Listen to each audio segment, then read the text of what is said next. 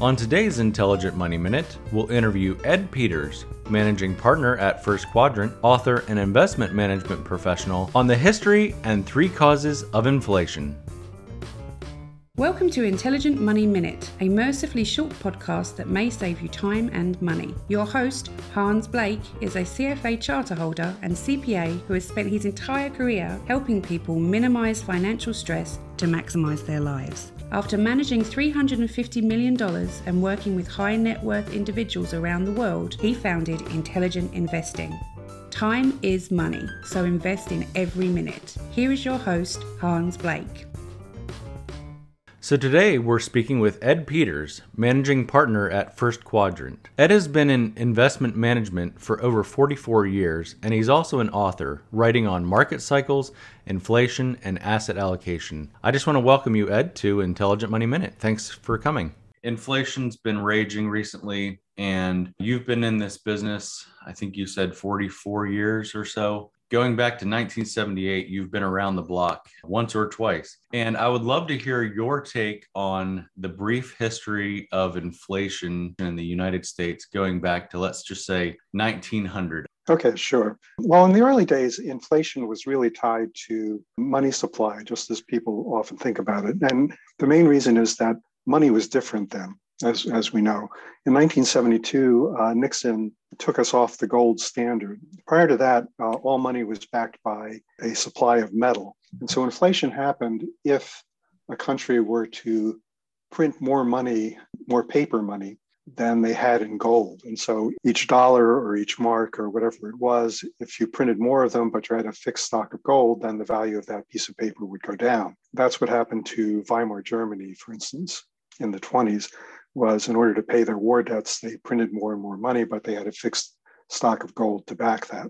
The same thing happened in the Civil War, somewhat in the North, but more in the South. Uh, the reason that Confederate dollars became worthless wasn't so much that the South lost the war as that they didn't have as much gold to back their paper money. So that that was the history of inflation going up until most of the 70s, I'd say. But there were some differences as well, because inflation has a couple of different causes. So we did have a very big spike in inflation in the late 40s after World War II. That was followed by a smaller one during the Korean War. And then inflation was very stable up until uh, after or during the Vietnam War in the late 60s and then into the 70s. Then we had a long period of very high inflation, which peaked in 1983. And then since then, it's been pretty much uh, quiet until recently. The causes of inflation during each of these periods is slightly different, and there are different types of inflation. Uh, one of the things about recent times which uh, concern me is that because we haven't had inflation for such a long time, basically in a generation, uh, there's a lot of myth and simplification on what causes inflation. And I like to say that it's it's kind of like um, uh, diagnosing heart disease. If you die, there are many reasons why you can have heart disease. You can have uh, high blood pressure. You can have eat too many fatty foods. You can you can smoke cigarettes. You know, all those things cause heart disease. But if you just treat it as if you're smoking, you know, and so you cut back on your smoking when your actual problem is too much salt, cutting back on smoking is not going to help you. Diagnosing inflation is very important. What's the cause of inflation, not just the prices are rising?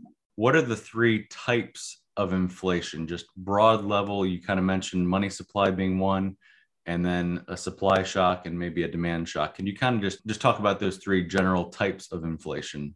Sure. They all have different causes. Sometimes they happen at the same time, though, which is kind of what's happening now. The first one is, uh, of course, prices can rise because demand is too high. So you have more demand for uh, goods or services than you have supply. So the demand shock drives the prices up because of that.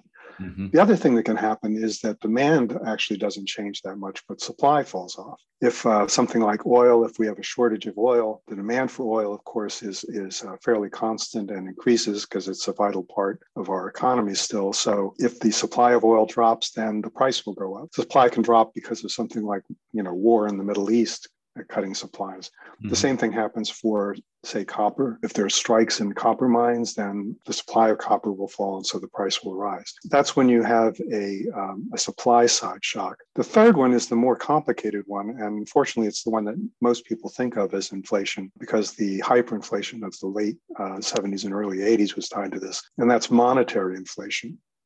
Monetary inflation is basically too much money chasing too few goods. The stock of money increases. Because of that, uh, the value of the money goes down.